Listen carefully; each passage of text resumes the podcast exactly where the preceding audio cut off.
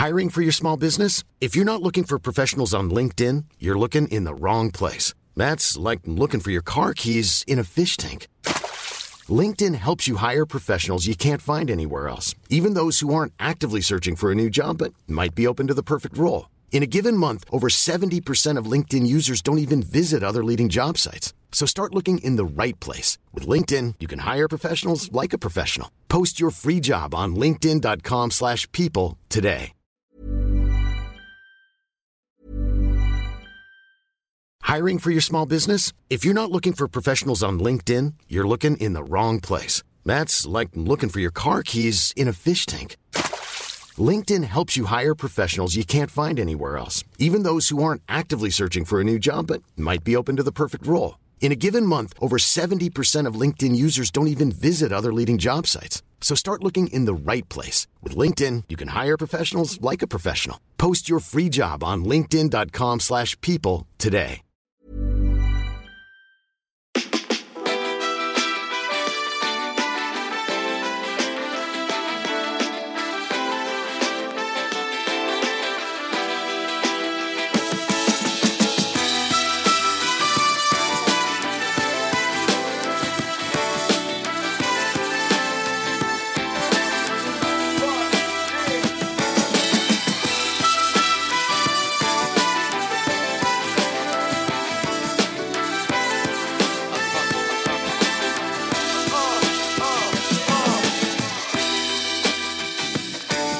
Hello, ladies and gentlemen, and welcome to episode four of Tom Lucy Plus One.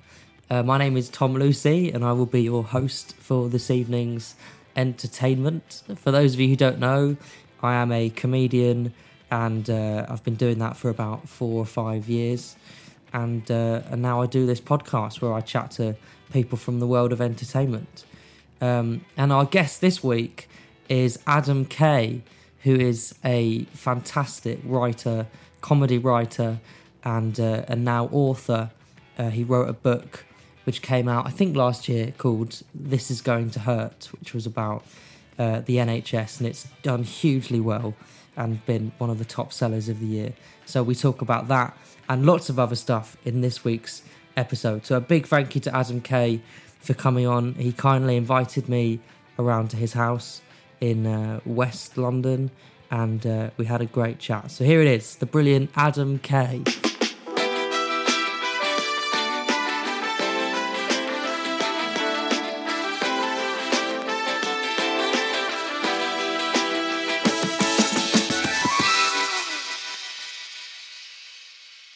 I, was, Are I, sure? I thought um, more than 20 seconds ahead. With my spiders up on the wall, they weren't.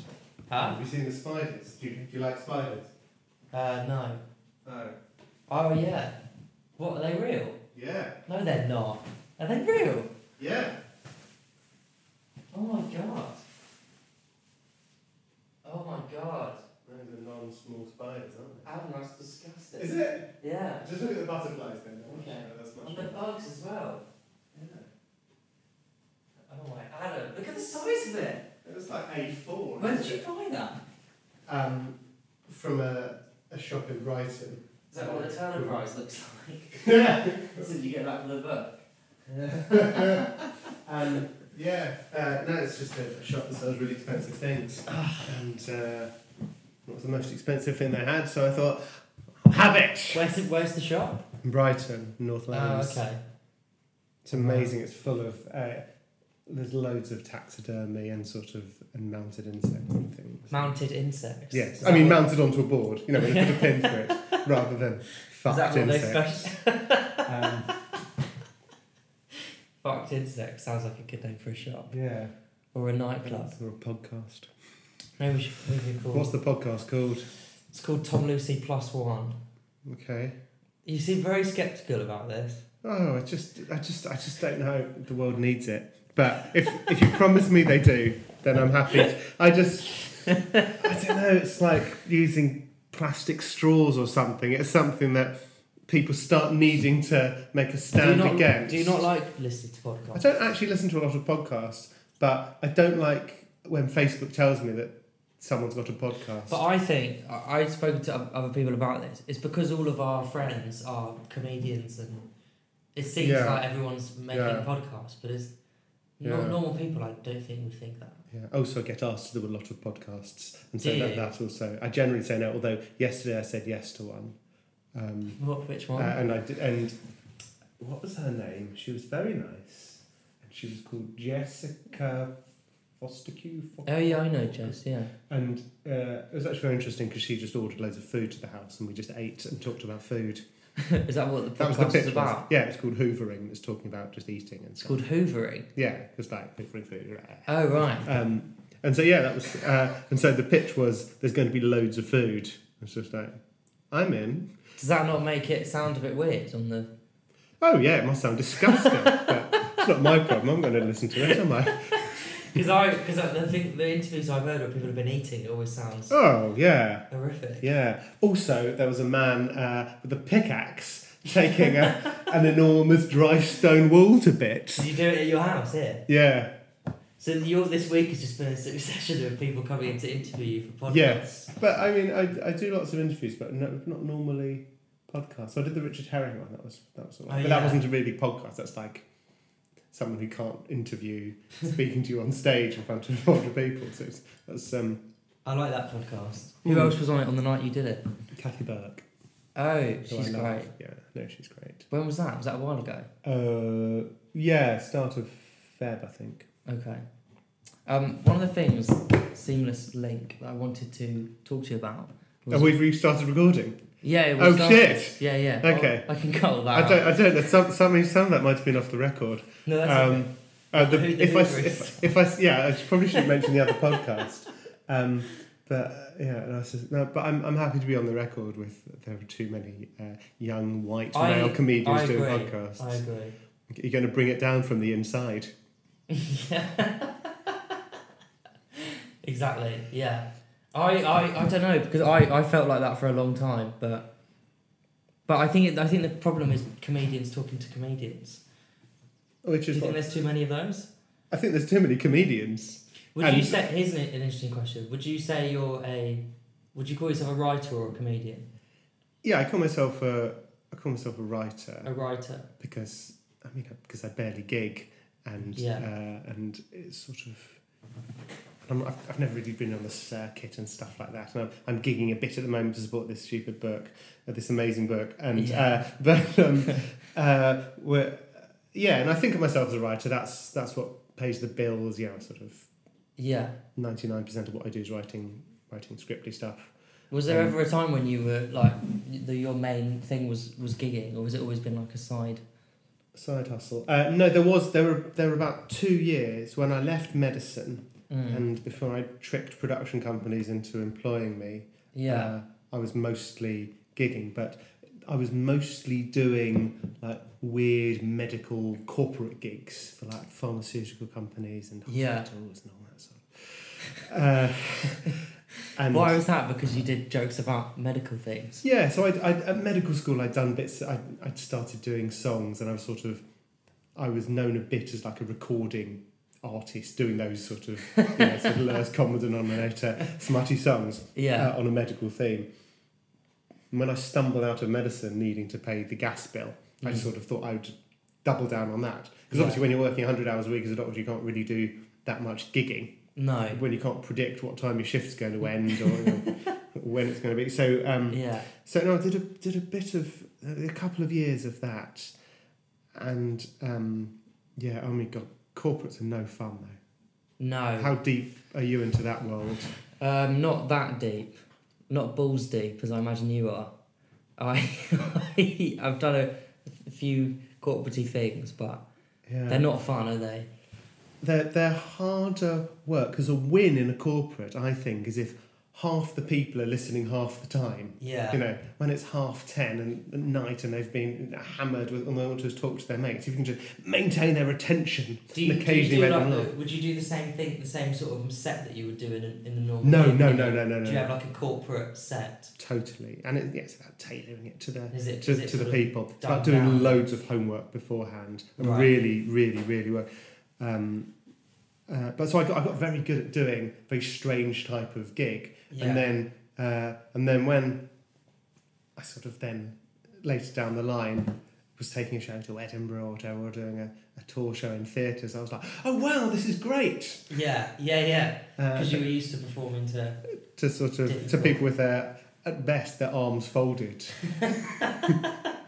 and at worst loudly talking to their friends. Maybe I suppose that would have been similar to if you had done. Did you do open mics and No, I sort of did you miss that whole? I stuff? miss I missed that. So I'm sort of I'm doing the sort of Benjamin Button version of comedy, starting starting in at corporates. And then now I'm working my way down through uh, big Yeah. theatre shows, and, so- and so explore. hope, hope, hopefully, if, if everything goes to plan, I'll be I'll be bothering um, what's that mirth control in, You'll in, end in, a, in a five years or so. Cavendish Arms.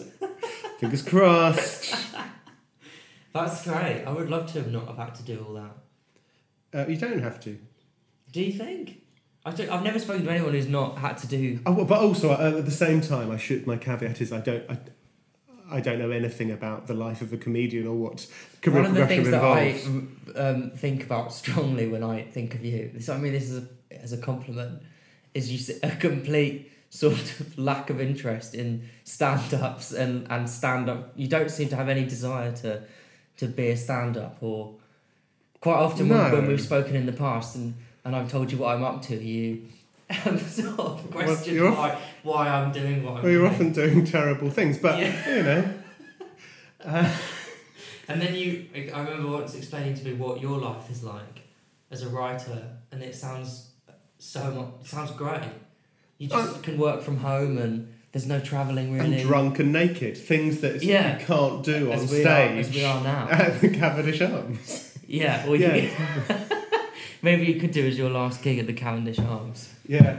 Um, you know, I, I'm. I. One of the things that was uh, was difficult about medicine is not being in control of your life, Yeah, and I don't want to be in a situation ever again where I'm not in control of my life.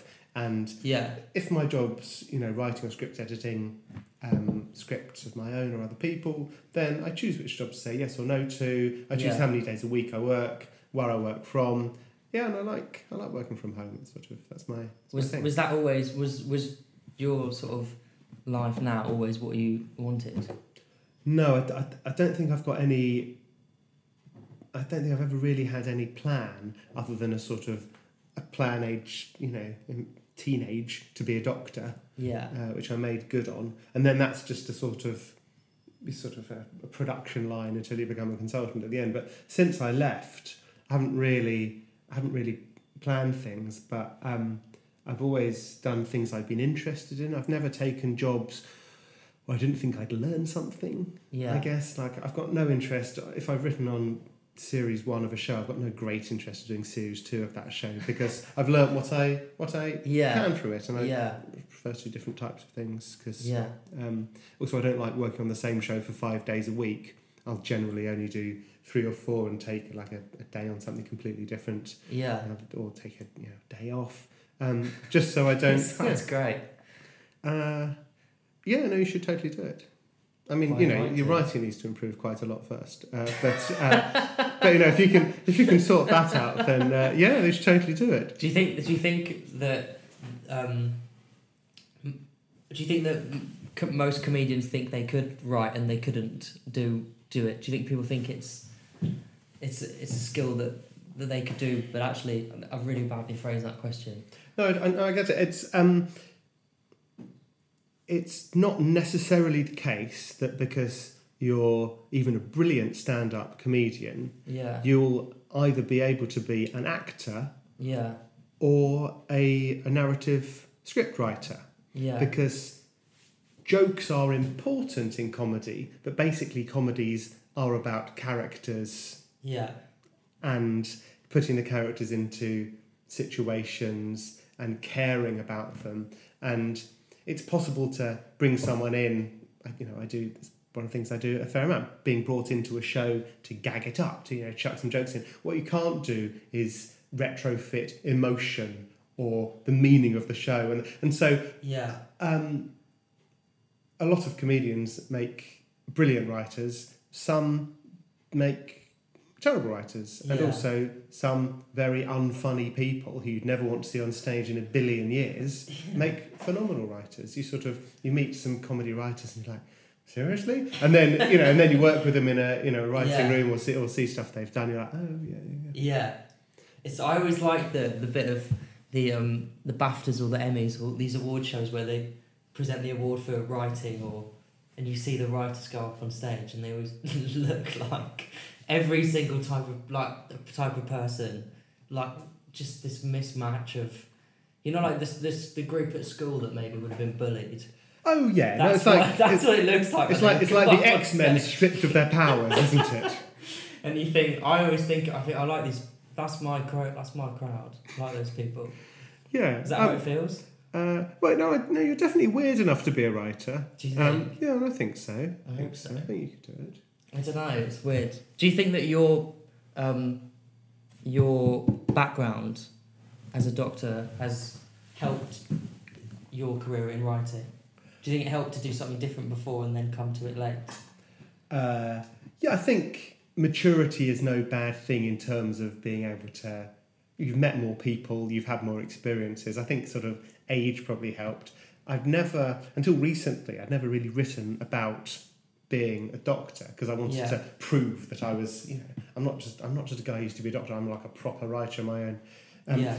So um, I think it helps on stage. Um, I think I'm reasonably fearless Yeah. because there's never any life or death situations yeah. on stage. You know, the most stressful stuff that will ever happen to you in your life has already happened to you if you've worked on labour for I seven suppose. years. Yeah, I didn't think of it like that. Yeah. So the stakes are so much lower. Yeah. And you know, one of the you know, if you're doing that sort of regional radio, and they say, "Oh, it must be so scary getting it." You know, how do you do it? How do you control it? It's one of the sort of the boilerplate basic questions. And when you've already done something day in day out that's much worse, Yeah. um, yeah. So so I think it helps for Puts a perspective on it. bit of perspective. Yeah. Do you find it sort of funny how when comedians get very um, nervous about things and you think it doesn't really matter? No, because we've all got our own. I'm, I was.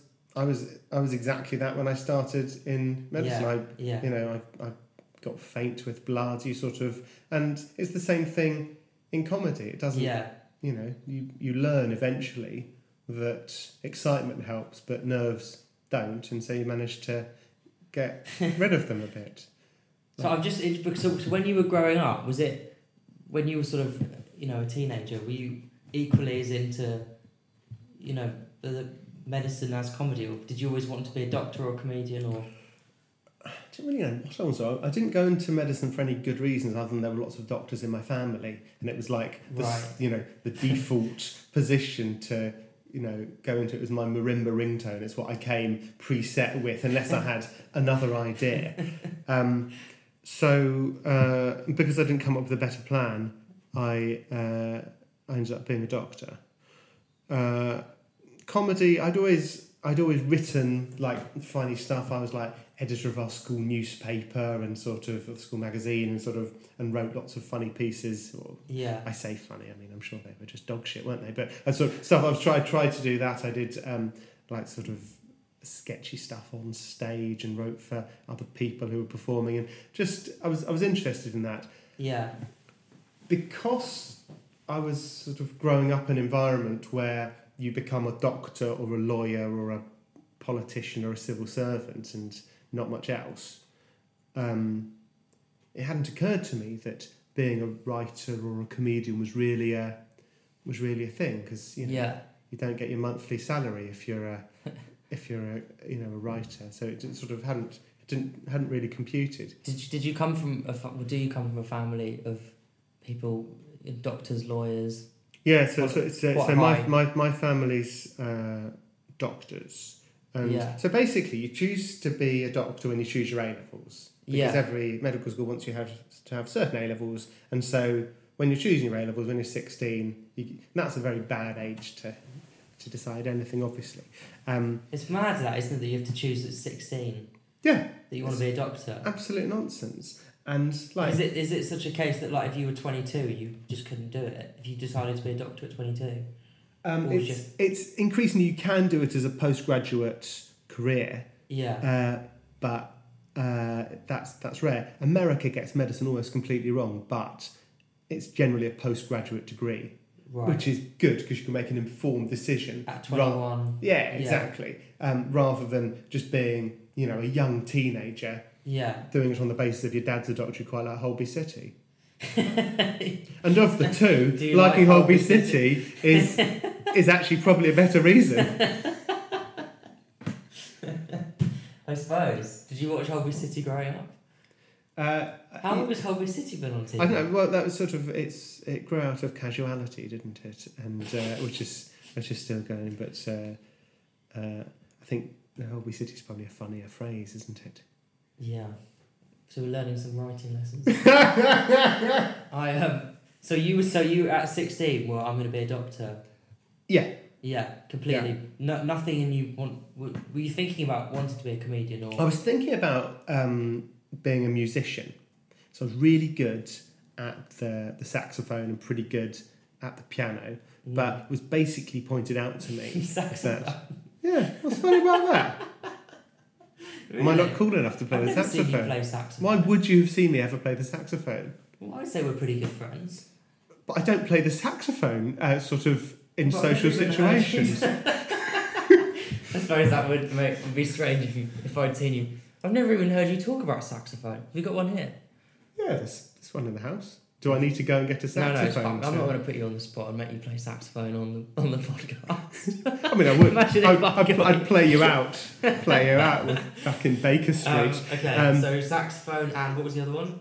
Piano. and and Oh, piano course, and piano, yeah. and trombone. I, I play. I was like a music nerd, but yeah, um, a nerd. and I thought that I could. now. yeah, um, but I thought I could be like a sort of an amazing sort of famous whoever famous Bach. saxophonist. Bach, Bach was famously not a saxophonist, Oh, so I thought you meant piano player. and nor was he a famous piano Was he a player. piano- Um, uh, so, thanks for playing. Um, What was Bach? Bach. he was a composer, wasn't he? Oh, of course, yeah. Yeah. Sorry. Um, so We're I'm learning gonna, a lot. I'm in going to this say one. Kenny G for your demographic. As I a don't know who famous, that is. I mean, he's the most famous saxophonist we can really. Um, Okay. I can, I can, Did he do Baker Street? He he didn't. No, um, Baker Street. The saxophonist Baker Street recently died. There was an urban myth that it was Bob Holness who did the. Uh, uh, I don't know.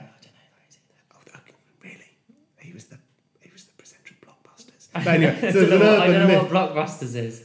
I don't know any of these references. Oh shit! I do okay. know is Clarence Clemons Okay. from the East Yeah. Street Band. Yeah, that's good. Yeah. Yeah. Okay. So I thought I you could be. Clarence Clemons. Okay. It turns out Yeah. that even though I was the best saxophone player in my school, Mm. that probably meant I was the nine millionth best saxophone player in the world, and I wouldn't end up playing professional saxophone. I would end up um, probably teaching music, and you can probably understand from my temperament. teacher. I mean, I. Teachers play the most crucial role, but I am not a teacher. I I've- really can't you know, imagine you I've got no saxophone. patience, and Oh, particularly like don't particularly like children. You I know, wouldn't want to be taught anything by you. no, no, no one would. You're quite um, uh, mean. short-tempered with your people you like. Do you know what I mean? Yeah. So I can only imagine what a class of young saxophonists would think. Uh, you, you never learnt an instrument then, did you? Because Well, I did. I, I, did you? Did you learn it in a really. class? Because it's generally generally one Well, to at one. high school, we had a thing where we, when we were like eight, we had to choose if we wanted to do violin or recorder. They were the options, and I chose violin Okay. and learnt that for like six months and got bored, and then started learning guitar and learnt that for about Ah. four years, and then got bored. My life up to this point has been a succession of getting obsessed with things and then losing interest. So I was like. We're all waiting to see when this one loses its shine, Tom. hopefully, hopefully the comedy thing will burn out quite soon. Yeah. But I remember, I remember What's next? What's up next? I, I went through like guitar was a massive thing. Then it was magic. I was really into magic for like Were you? two years. Yeah. No. And I was learning and I I was obsessed with it and and then I oh, completely lost interest in that and then it became comedy. Acting was Okay. before comedy. Oh no. Why do you think I should have been a magician? Well, no. Uh, but I'm Someone the other day in Cardiff shouted Stephen Mulhern at me on Oh, stage. right. I was that's on the, stage. That's the cruelest heckle, isn't yeah, it? they just shouted Stephen Mulhern. I didn't really know who it was. I had to Google it. He's a magician.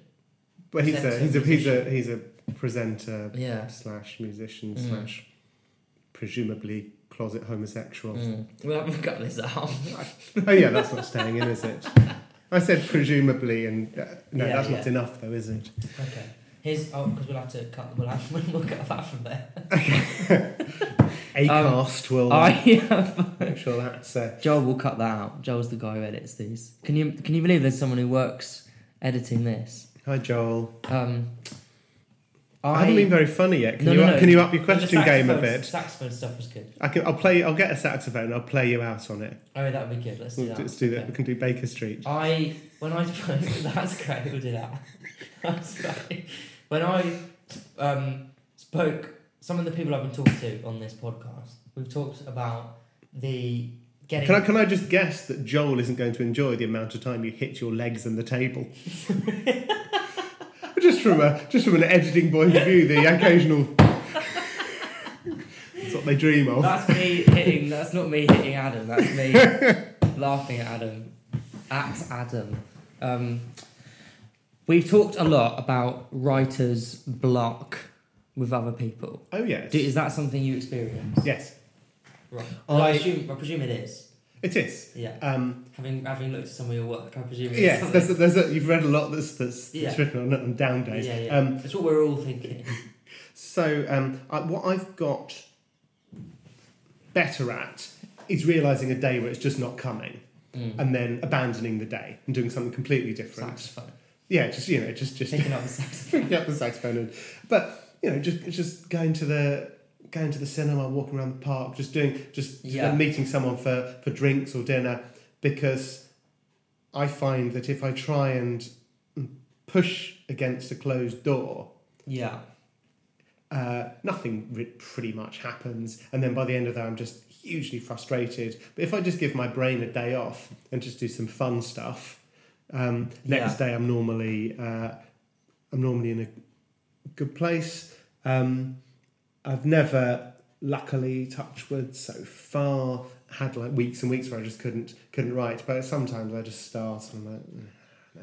Do you think it's one of those things? Because some some of the people I've spoken to have said that being at home is where they feel like they can work, and some people say that's the worst thing for them, and they need to get out and go away. And being at home is really bad for writing. And Um, distraction is very bad for me, so I'm very Yeah. bad at writing during the day. right, um, obviously writing rooms with other people, you know, they, they generally insist that I don't Yeah, do yeah. it at so you're not 3 at a level where you can just demand it's at three in the morning. I've never asked the question, but I suspect the answer is I'm not at the level. Um, but um, uh, also, my my worry would be I'd reduce the pool of people I can uh, I can call on to you. Um, Sure. uh, I'll but with you yeah, in the morning. as, as I say. Um, um, so I, my best writing time, if I'm you know I'm working on a script on my own or script editing Yeah. or a book or something, is uh, is from about 11 p.m. to 4 a.m. Those are Yeah. my golden hours because Twitter's fucked off to bed and Facebook's fucked off a bit, and no one's gonna text me, and I can't self-destruct by just you know texting a friend to say should we go out for drinks because the answer would be I'm asleep or Yeah. it's 2 a.m. and everything's shut. Who are you? Yeah, who are you? Yeah. Um, so uh, yeah, so that, that, that's my that's when I work best, and I and I'm I write by pacing around a lot. Mm. Uh, I can only imagine what that looks like. do you want me to do that? Okay, so I'm Okay. start start about here. yeah. This is a fa- I mean, this is, this is a fairly Is long it in room. this room as well? No, sort of. This is my, my pacing circuit. Oh my word. We'll go down to the end of Yeah. this room. Yeah. then go through this door, that through It's quite a long circuit, this really. Yes, isn't it? that's my yeah, that's my Is pacing this the table circuit. you sit at and then you get It up is, and do yeah, that? yeah. Norm- Normally that chair. Amazing, isn't it? Sit- not. I don't, I don't think it's actually uh, even interesting, let alone amazing. but, I but, think it's but also, um, that means I can't really do that in a Starbucks. yeah. I so it needs a lot of. Uh, and that involves a lot of pacing room. I suppose. Do you think we've not talked about pacing with anyone before? Actually, that's not true. When we spoke to when I when I spoke to um, Tom Odell, Uh huh. I, um, I did a podcast with Tom Odell. I, I sort of told you that earlier, didn't I? I thought that might have just come out of the blue. I did. I told you that. I I'm not sure I was listening, so it is. Okay. It does. It is. It is actually good new yeah. information. Okay. Yeah. I just thought you looked a bit confused. No, no, no, no, no. I'm on. I'm on board with that. He said that he will um, record. He'll he'll sometimes record what he's written and, and go for a walk and listen to it. Okay. Do you think that's um, something you would do? Uh, no, I don't want to ever hear my voice. I, I can't even. If I'm at a studio recording of Yeah. something I've written, I can't be in the studio. I've never watched anything back on telly I've written. So no, that would be my worst thing. Okay.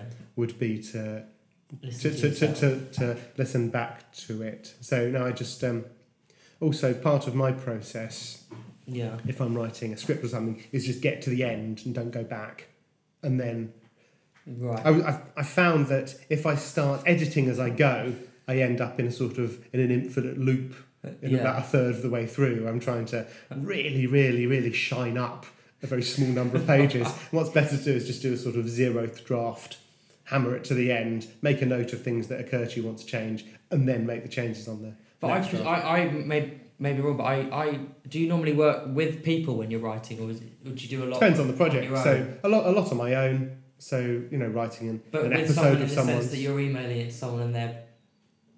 Is I mean, very rarely just you who's in control. Uh, no, I'm never in control. They're always. I mean, if it's a TV show, then there'll always be sort of the creator of the show, or the producer, or the exec, who are sort of, Yeah. and there'll often be other writers. Yeah. Uh, but a lot of a lot of the process is fairly lonely. Like when I was putting the book together, yeah. that was, uh, you know, that was, I got the first thing out of the way before I sent it off to my editor. And there's a lot of there's a lot of alone time. Obviously, I, in writing rooms, then you just, Yeah. um, I like I like those because you're sort of the, trying to make the people book laugh. um, did like like did you you can't have imagined you can't have expected how well the book did can you the, the book did no, so well yeah, no, definitely didn't expect that. Yeah. And nor did the publishers. So they, Yeah. they, they sent me these sort of these uh, emails with sort of exciting things that happened, or you know, another country's bought it, or you know, it sold another, it hit another milestone of sales. yeah And there's always this sort of untyped but definitely there sentence at the start which says, "We don't know how this has happened, but." yeah yeah Uh, but they're, it's they're, amazing they're very pleased with it. But um, yeah, th- th- th- that was not the expected uh, version of events. was it was it a case of as soon as it came out you know you started to notice it was doing really well or did it take a few few weeks for it to No, I mean it. Uh, it, it did. It did well uh, immediately. It it, um, it was in the Sunday Times bestseller list, and it was in the on the first week uh, first week, and it sort of and it was uh, it spent the whole of its first month or two months in the top ten of Amazon. So you know, it had a had a very yeah good start. It was quite uh, it was quite evident early on that that something had gone uh, unexpectedly well. Yeah well it's brilliant that's why Uh, it's were you happy with it you must have been happy with it I, I mean, I've not read it back really. I've, I've read like there are little sections that I read out in you know if I'm on stage. I've But, seen you um, that. You have seen me do that. Yeah. Um, That sounded a bit more sinister than, than I intended it to sound. uh, uh, but I'm yeah. There's there's there's things you know. There's lots and lots and lots of things that I want to change, but now can't. That's my problem with you know seeing anything again that I've done because you know every bit of writing, whether it's going on screen or whether it's going you know going to be on like Yeah. cut up trees, there's a long gestation period, and um, it's like we were we were saying before. You want to. Uh, you know, you always want to evolve your show, even though you know that you know people are coming to see a certain show that they're expecting. Yeah. Um, for me, it's, it's it's the it's the same because but I can't change it because it's on telly or it's in a it's in a book. yeah. Um, it's like you know it's naked baby photos, isn't it? You know they exist, um, but you don't want to be constantly reminded of Yeah. them, and you've changed Yeah. since. Um, Um, but oh, actually, the paperback, which is which has just come out of the book, um, Yeah. I was able to to change a few bits and pieces because when I uh, when the uh, I initially submitted my my first draft of the book. Uh, it's all diary entries when I used to be a doctor, and it needed to be a mix of the funny and the sad and the you know and the Yeah. high octane and the mundane and everything like that.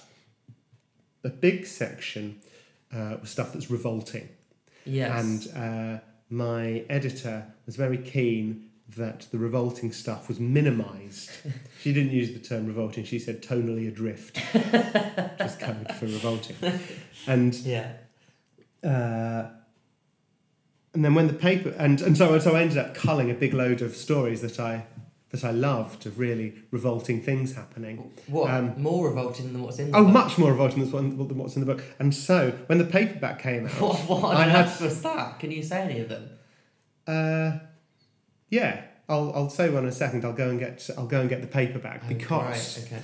um, I had a bit more clout after you know you know Yeah.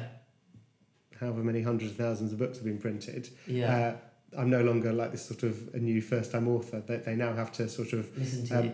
Not so much listen, pretend to listen to me, or sort of no, indulge me. They now have to indulge me, even if they disagree. Yeah. Um, so I was able to, I was going, able to squeak in a few of, uh, Few few of of those. proper Yeah. dirt. Oh, hang on, I'll, I'll go and get. Go and grab it. Go Yeah, that'd be good.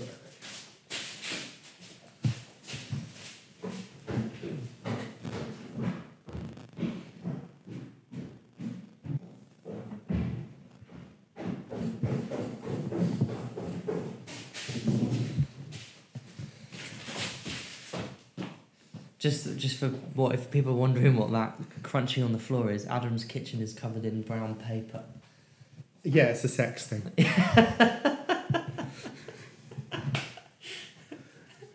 and we've got uh, builders uh, Involved garden, involved in the garden, in the sex Bolden thing. sex thing. Yeah, great. So this is this is the new paperback Yes. that's got even more revolting stories. Yeah. Does it say that on the front? or- It doesn't. No, I wanted that, but they said Extra with extra diary entries, which just is so code for extra disgusting. um, do, you the want me after to, hours version. do you want me to Jackanory this? What's the worst one in there? Um, I don't know if this is the worst one. This is, uh, I think this is my, this is a this is a real favourite. This is the one I was saddest when it got cut, and this was from the seventeenth of May two thousand and five. Okay. Patient CF has held the record for worst item inserted into penis for three months, but now sadly his reign has come to an end. I was fairly confident that squirting a cork gun down his urethra would have provided him with an unassailable lead, but every bleep from A&E is a potential kingmaker, and we saw a new ruler crowned today. Patient RD is a 27 year old gentleman who attempted a new twist on an old classic to surprise his girlfriend on her birthday. He stripped naked, lay on his back on the kitchen table, and smeared his body with chocolate sauce. He achieved an erection, which is a medical expression that's always Achieved. surprised me. Yeah, it's sort of it's a pretty small achievement in the scheme of things, isn't it? He achieved an erection, then inserted and lit a thin green birthday candle. Unfortunately, which is a word that appears a lot in this book, unfortunately, oh, his girlfriend didn't get a chance to see this ill advised yet imaginative birthday tribute as the patient soon dissolved into the excruciating pain of hot wax dripping through his urethra and into his bladder. I presume as he blew out the candle, he made a wish that the urology department would have a good plan as to how to remove a stick of wax melted deep into his cock. Oh my god. So, I mean, yeah, there's there's there's those. So they're added in the new paperback. Yeah, I can sort. I'm sort. I can sort of see why that wasn't in the first copy. To be honest, as much as I enjoyed that story, it's it's it's quite bad. it's quite it's quite bad. Yeah. Hmm. Do you think that's the worst one? Uh, I mean, I don't know. Is that the worst thing you saw as a doctor? You've probably been asked this all the time. Is that the worst thing you saw as a doctor? No. Um, well, it depends. It's it's.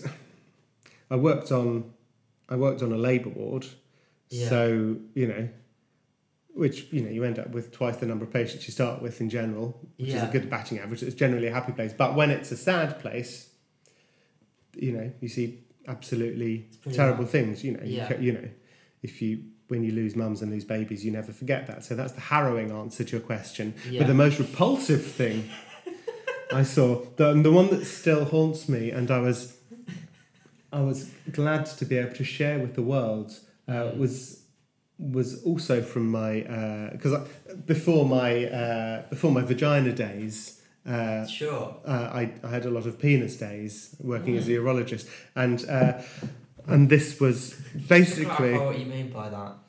Oh, yeah, no. you were a gynecologist. You didn't used to be a woman. Oh no, I didn't used to be. Didn't used to be. Just to clear that up. Just for just for Joel's purposes. Yeah, exactly for the tape. Um, no, but you know, far and away the most disgusting thing I saw was a man. The term is degloving, uh, which means Oh, the, the, the- the skin and associated Oh. blood vessels get ripped off something. Degloving his penis. Oh god. slid down a lamppost. He was 18. Ah. So he was 18 and slid down a lamppost and his penis shredded off, leaving him with like a sort of Oh a thin man. bit of spaghetti. What happened? How did you did you fix it? Uh, no, I imagine to this day it remains, uh, you know, if we if we imagine that uh, the penis has two functions, Mm. um, it's it's only going to be that good for one of them, Oh man. and even that involves Here's like a a sort of a spigot. Did you did you on those when things like that happened and there was something sad? Would you get the saxophone out to cheer people up? Yeah, and I would always keep it in the keep it in the locker room. Did they enjoy it? Uh, I was the, the Patch Adams of Another reference. Cancer. Oh no, you come on, come on. You need to update your saxophonist reference. No, that wasn't. That was Patch Adams. Was a was a Robin Williams. We heard Oh, of Robin Williams. yes. Oh yeah, so sort of film Yes, where he was. who Robin Williams is, Adam. oh right, that's just the, the you know the Bob Holness debacle earlier on made me slightly That was, a, that was a low point. I'm honest, that was a low point. Um, I remember talking to you about um, America once, Oh right. and you. We were talking about working in America, Oh yes. and you said that you would move out to America and live and work out there if, if you if an opportunity presented itself. Is that still the way you feel? This was before the book success and Um, I mean, opportunities have uh, presented themselves. Unfortunately, um, I'm uh, I don't exist in a vacuum, and uh, and my boyfriend's got a job uh, Mm. in in uh, West London, and the commute from LA to uh, Shepherd's Bush is just. I mean. It's doable, but beyond a couple of days, it's it's a it's a it's a proper faff. Now I've been very lucky with um, with working in America, but um, I've been able to do quite a lot of it uh, uh, remotely. Uh, but now, yeah, no, that but and the book has uh, has certainly kept me busy for the last uh, yeah. last six months or so. Do you, do you think that there's a big difference between the TV industry that you work in here and the TV industry in America? Do you think there's a, Um, if, if you were to go over there and work, in, there would be, be a massive difference? Well, I mean, I'm you know I, I do go over there, um, Yeah. not infrequently. The writer is is taken more seriously as you know within the, the hierarchy of the television show uh, in the states. The, and a part of that is the writer also is is better paid often uh, there. Um, They have these. They have like huge writers' rooms, don't they? Sometimes when you watch American shows at the end when the credits come down it says writers, it's like fourteen writers. yeah, and you've watched the show and there were three jokes, and it just feels like a that feels like an easy job. But it seems like here things are written by like two or three people. It's uh, yeah, it's it's a money thing. Yeah, You know, there's there's money. more there's more money in the in the system. Although it's sort of equilibrating slightly now, uh, in that uh, American money is coming into productions written in the UK, made in the UK, and so um, yeah, I mean, there's- there's, less of a difference now uh, than there was. Um, it's a bit. I don't love LA as a place. My my biggest problem with uh, with moving out to write would just be. I don't, love LA. It doesn't have any soul.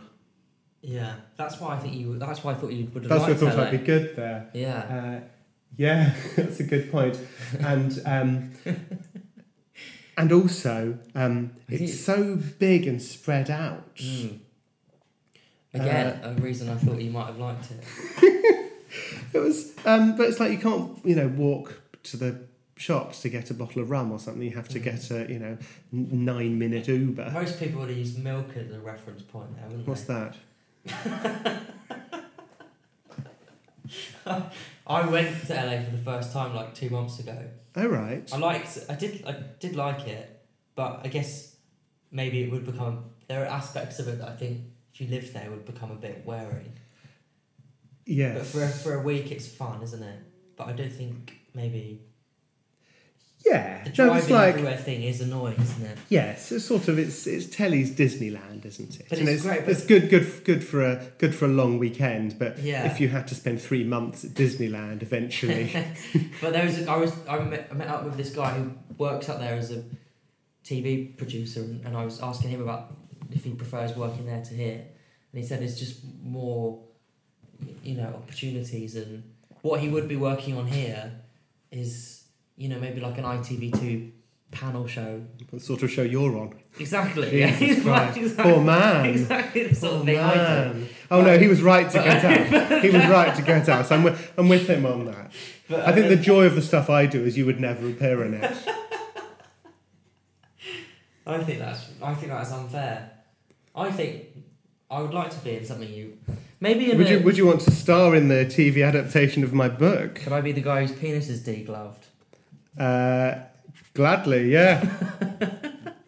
But I, mean, was, I don't. I don't think you can pass for eighteen though anymore. Whatever it says in your Twitter bio, and doubtless your Tinder bio. It. this Uh, is a problem that I found over because because I did some gigs in LA right, and the peop, the, the guys hosting the shows obviously didn't know who I was, but they'd obviously Googled me to find out how to introduce me, and the Yeah. first thing that came up was probably obviously uh, some information from when I was eighteen. So they all introduced how young you are. They all introduced me as being like 16 years old. Yeah. And I had to, I just don't look 16 anymore. I'm not 16 anymore. You- You're, you're not, and you're, you're aging pretty badly. Yeah. Like I say, like I don't know if it was LA, but you've you know you've you've gained a good three years in the last Yeah. in the last year or Well, so. it's- It's sort of really yeah. catching up with yourself. I know. Um, but it's it's sort of it's Daniel Sloss syndrome, isn't it? When your niche is being cutting remark there. um, when when your thing is uh, when your niche is being very young. yeah. What would you do But when you're when you're thirty? I agree, but I think, but I, that's why I think it's, it's important not to make that your niche. I, I, I think I, It was very good for you because it excused quite a lot of the jokes, Sure, didn't it? yeah, they were yeah, like, oh, he's only he's only Yeah. twelve. exactly. Dude, that good? Wasn't that good? So now, Well, I- now, now, it's you need the material. It's definitely something that I benefited from and probably still do. yeah, because you haven't changed your Twitter bio. Well, it says my age, doesn't it? No, I don't Well, not your age now. It says your age. That's the Doesn't say 18 on my Twitter bio. How old are you? 21. Like fuck you. Are you really only twenty-one? Yeah, how old do you think. I am? Kind of like twenty-three. No, 21. Man alive. Hang on. What's your Twitter? Yeah. Do I follow you? I, hope, I really hope so. Okay. You do. Oh no, no, I do. I do. I do. I do. Oh yeah. No, no. Sorry. Did you think it said 18? Uh, I, I, I do apologise. You, you, you know, that was. You do have your. Can I see some ID? Yeah, you can. Yeah, but I do. But I. But I. I think it, you're right. It is a problem if you. Although there are some acts, without wishing to name names, that definitely have strung out the youth thing for years. Ten like. But ten, if you were wishing to name names, who would you say other than Daniel? Well, there's a there's one um, act who I heard, who um, with his like tour posters will use pictures from like ten years ago. Oh yeah, no, we all use. No, no, no, but no, but like. I mean, look at this photo of me in the book. Yeah, no, I know, but I mean not like a good photo, like a. I mean, that's- that is preposterous. I mean, that's. Where know, was that taken? Was that a university? uh, I, I think I think even earlier That's than the photo that's used for all of your stuff. I've noticed, isn't it? Oh yeah. So for example, Yeah. you know, use a, a flattering uh, Yeah. flattering picture. Why wouldn't you? No, I know, Um, but, the, but the guy I'm talking about is um, like properly like 15 years ago photo Who is it? for the purposes of uh, it's Russell Howard for the purposes. for the Oh, purposes- Russell Howard. But yes. that's what I mean. He still does the youth thing, and he's almost 40 now. sure. And he's Yeah. doing t-shirts, and I'm a young guy, and it works. Obviously, you know, I'm not having a go. It works really well. It, it, it does. I mean, as time and time again, the uh, the industry proves there's a lot of idiots out there. Yeah, yeah. Although Russell, I, I did very much appreciate appearing on your Yeah, show, on and, it, this and, it, and it you? sell a lot of books. so that's quite rude, actually, to so say that's on- quite on ungrateful, isn't it? Do you feel, um, without without wishing to make this sound too serious, are you happy Yes, with where you are in your life and your career? I'm very happy. Yeah. Um, I spent a long time being unhappy because of my job, when my job was medicine, just because I had no work life balance and I wasn't in control, like I was saying before, at all. Or maybe I wasn't saying before, if that's one of the bits uh, you cut out because I slag off a, a person yeah. you're working with. Um, but uh, so as I may or may not have said before, depending on the edit, um, I'm now in I'm now in control um, yeah, of of my life. I'm I'm in a happy relationship. I'm in a nice yeah. sort of We get on well, setup. don't Yeah, we do, we Yeah. do. It's nice. We do. Um, yeah, no, I'm.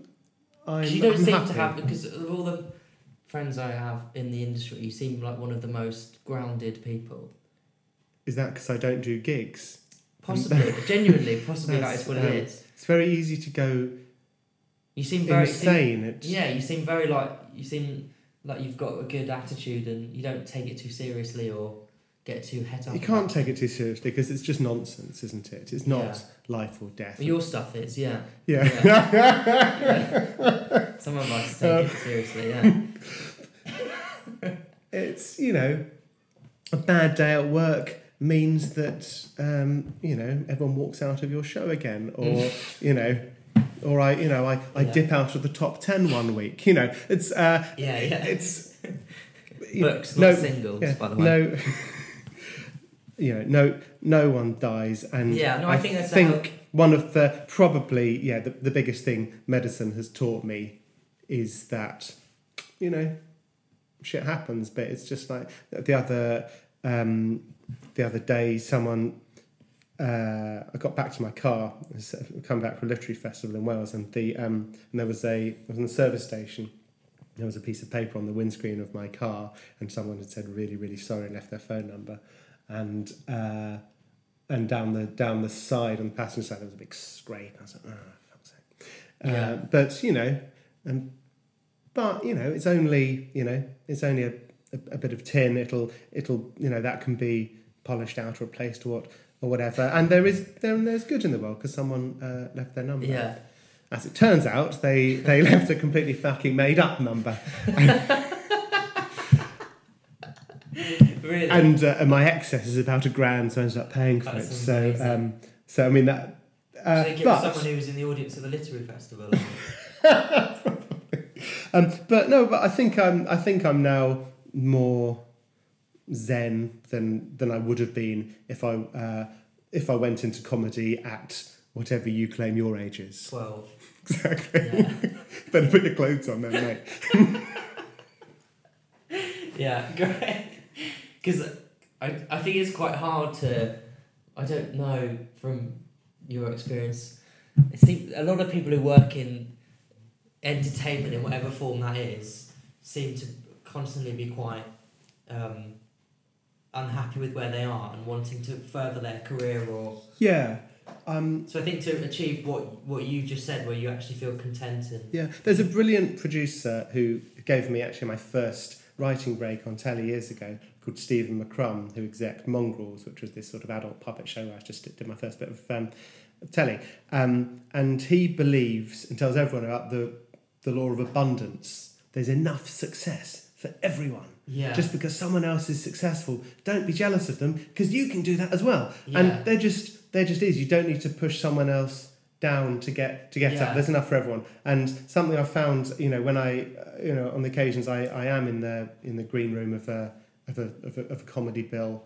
There's a lot of, um, how did you get that? Meaning, why did you get that? Yeah. um, and a lot of there's a lot of you know jealousy is not a not a, a cool thing and it's difficult to, to to get over that but you know it's it's it's all done on on on merit and you know if you if you if you work at your thing you'll get it Yeah. you know your, your script will get made even even your script could get made Well, that's a little maybe a little too far fetched. no no but I'm trying to be like positive and Oh, uplifting okay. for Yeah, the end yeah, of yeah. the end of I, the I podcast just I think that's got a really weird attitude that people a lot of people seem to have of not just I want to be successful, but I want to be successful and want no one else to be successful. yes Not just do you know what I mean? It's Yes. a very really weird attitude. yeah yeah and But that seems to be quite a well trodden viewpoint in- among in this industry of not just you know sort of like a fuck everyone else sort of thing. yeah yeah I've always thought it's- it's quite odd. It is, and you, you probably don't see it amongst. You certainly don't see it amongst doctors. No, it's Sort of, you want- one of the only industries where it's like that. Yeah, but it, it's an unusual personality who wants everyone to love them, wants Yeah. to go on stage and be lauded, and a lot of people. No, if they, if not if they're asked, but if they write it down secretly in their in their diary, a lot of their dream is to be extraordinarily famous Mm. and have their own, you know, primetime chat show, or be doing their own arena Podcast. tours that sell them, or yes, to a lesser extent, a podcast. Yeah, Um, this is your arena tour. yeah, Um, um, but th- that's not. It's not a normal. It's not a standard thing. But I think that that that personality, um, you know, is often allied to to that feeling.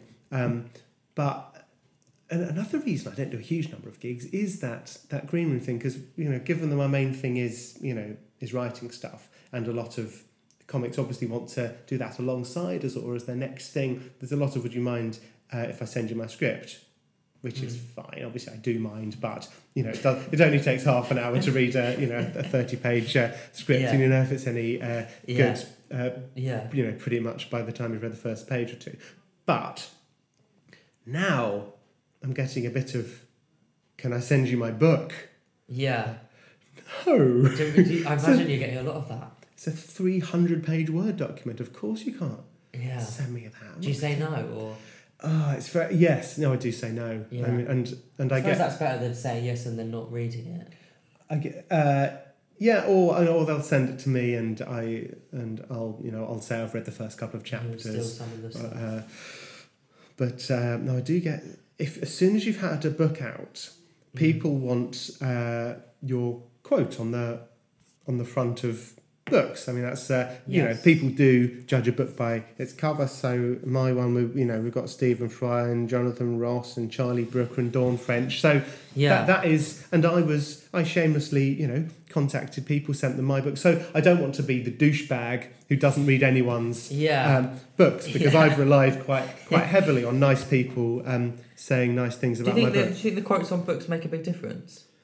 It's validation of some point. So now, now the because the hardback's already been out, we can say that it's the the awards it's won and it's been a bestseller and we've got newspaper reviews. But before Yeah. then, you know, if if some celebrity what you like has been nice about a book, that might be the thing you need to, to Yeah. read. I think it does. I you know, particularly if a writer I like Yeah. says they uh, like a book, I will, you know, if I'm looking for a book, if I'm in, you know, Smiths or Foyles or Waterstones or whatever at the at the airport, that'll be the one I go for because yeah, you know, some. It's like a recommendation from a friend. It's not quite as good, but an author I love, you know, if, if John Niven or someone tells me that I should Yeah, read yeah. this book, then I and it's like on Twitter. Or David I've- Walliams or someone like that. Um, I'm, I know you read a lot of his books, but Yeah. I've uh, I'm, I've got They're a slightly higher high- re- reading age. Yeah, exactly. Yeah, yeah, yeah. Um, I'm 12, just to clarify. Uh, so you know, but I see someone tweeting about a. I don't often like book tickets to gigs because someone said, "Oh, make sure you catch me at the Soho Theatre," uh, to use a, a random example, Tom Lucy. Um, but I, I will quite often, if someone says, "Read this amazing book," and Yeah. I'm following them because I like them, you know, Yeah. sort of, you know, next time in a bookshop, buy that, or just you know, click on the link or whatever. So I, you know. Uh, I think it. I think it's. I think it's made a difference, Are but are who you- knows? You obviously don't talk about stuff that you're not supposed to, but I presume you're writing another book. I am writing another book. Yeah. Is it a, along the same lines? Yeah, so it's um, its working title is hundred patients who changed my life, Yeah. and it's about the quite dry, but hopefully less dry in the execution sounding idea that every action has an equal and opposite reaction, like they teach you in. Uh, you remember from GCSE physics last month. Action reaction. Yeah. So um, so when you're breaking bad news to a patient, it has an effect on you as a doctor. And Mm. if someone um, circumcises themselves accidentally using masking tape, um, then uh, I can use that endlessly in uh, in dinner party anecdotes.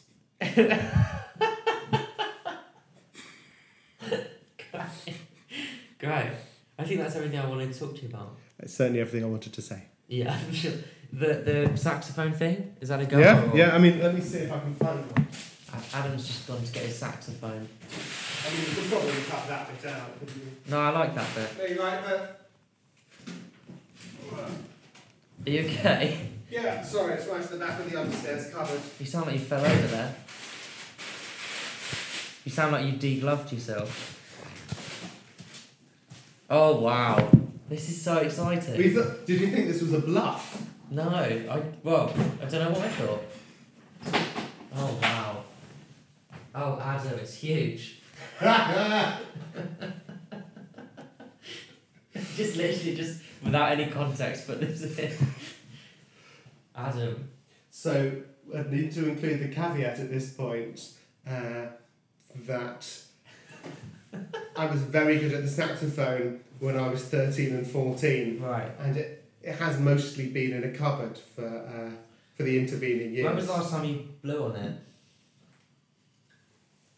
Um, Is that the right verb? yeah, I mean, I played it is normally. Mm. Nice this, this, this, so I don't want to get too technical, too jargony. Um, You but can yeah, tell the, I'm the not last a time I, uh, saxophonist. the last time I um, last time I played it, yeah, years. Wow, what an exclusive. Exclusive. This is very exciting. Um, okay, what, what are you going to play for us? Can you play something nice that we can sort of fade out with? Uh, we can very quickly fade out. you can do a crash fade on. Um, uh, I, I mean, I, I have a go at Baker Street. Yes, Um, huge. I mean, I'm not sure I know how it.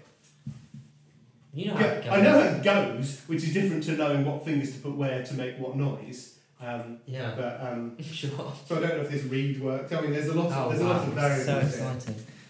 Okay,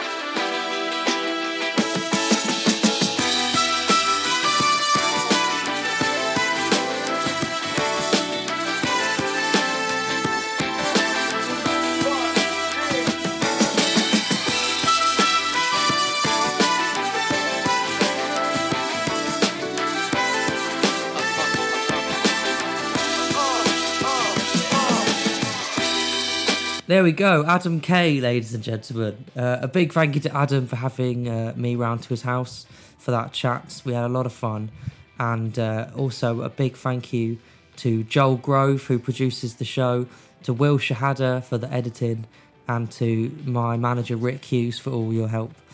Um, thank you to you for listening. It's been a lot of fun. We've got some really uh, amazing guests coming up in the next few weeks. So please uh, subscribe to the show on iTunes, give it five stars, tell your friends. You know the drill. Thank you very much for listening. See you next week.